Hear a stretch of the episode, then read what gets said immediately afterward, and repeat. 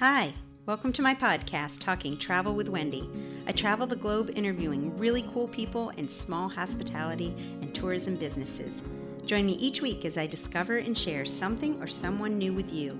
You can find more at www.travelwithwendy.net.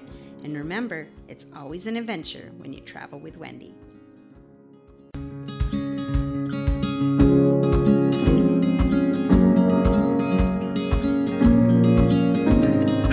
Everybody. Thanks so much for joining us here today. And for uh, Vicki and I are so happy to be sharing some travel tips with you that we have been learning about uh, over the last few months. And we thought, okay, they've been helping us out. Maybe we can help you out too.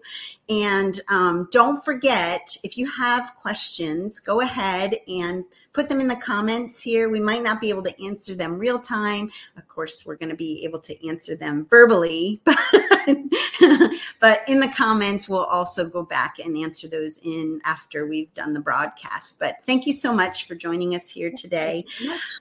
First tip that we're going to talk about is to plan ahead.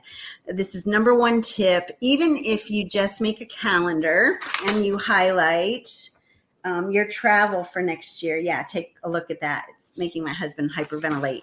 Mm-hmm. Um, for even if it's just for future destinations, just go ahead and plan for next year, 23 or 24.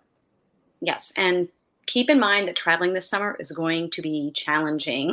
So pack your patience and your kindness.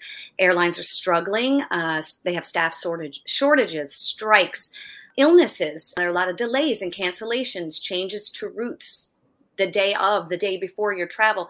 So plan ahead. Plan to arrive at your destination earlier, even a day or two prior. Costs to change your flights right now are often not that much, and it will save you a lot of stress. Consider departing for home a day earlier as well if you need to make it back for work or other commitments. It's just too volatile right now to plan on anything going according to your plan. So plan for the unexpected. Okay, next tip is try someplace new. So instead of going to Napa for wine, maybe visit Oregon or Washington State for their wine country. Maybe if you're going to Europe, try Slovenia or Slovakia or Czech Republic and Prague. If you're going to Italy, instead of maybe Rome or Florence, go visit Puglia and Calabria. These tourist destinations also need some love after 2020, 2021 for sure. And they're beautiful. I can attest to that. They're worth yeah. a visit. So, another thing to keep in mind, and I'm sure you've all read the viral post from the flight attendant advising us if your destination is less than seven hours away, consider driving instead of flying. Um, it may not be a huge savings because of current gas prices, the cost to rent a car, or maybe even your hotel stay. But avoiding the stress of missed flights, of delays and cancellations will be worth it. Plus, you can use your drive time to explore additional areas that maybe you never even considered. Okay, the next one up is to think outside the box. If you are staying stateside this year and you are stuck with coming up with a smaller destination, um, just for instance, I'm going to head to Pembroke, Virginia uh, this summer to the Kellermans, or where Dirty Dancing was filmed at Mountain Lake Lodge. They're having a Dirty Dancing reunion uh, there because it's been like 30, 35 years since the filming. And Vicki is heading out to, she's going to head out to Washington State to check out the coast along there, as well as uh, visiting the state of Virginia. She's going to see Steins, Vines, and Moonshine Trail. It's a mouthful for sure, but well worth it. I, I, can't wait to report on it to everybody. Yeah. So the next tip, travel insurance. I know probably it's not really been on a lot of people's radar, but it really is a must these days.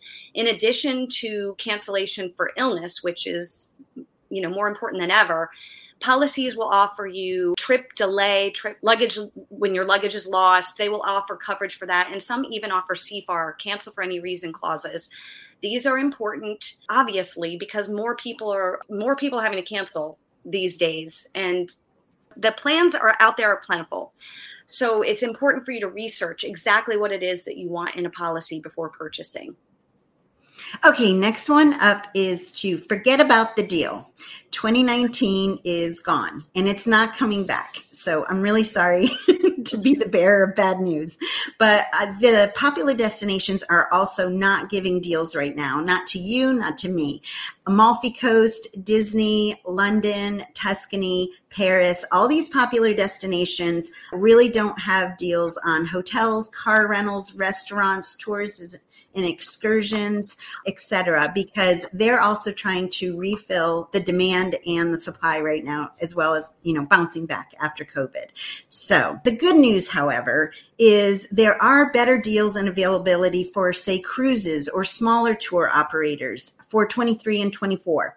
And if you book early, this is where you're going to see the savings. So it is further down the road. And I know everybody's impatient and ready to travel. But if you think just down the road, you will be saving money. If cost is an issue, those places, smaller boats, smaller companies, better experience, in my opinion, than if you try to go to one of these popular destinations. So, when you are traveling, your baggage, your overnight bag, pack light.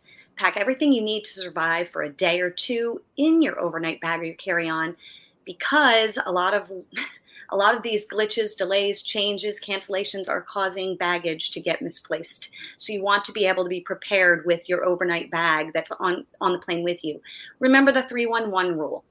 Liquids no larger than three ounces in a one quart bag, one per person airlines are getting tougher with what they're going to allow on the flights. If your carry on is overweight or oversized, they're getting tougher.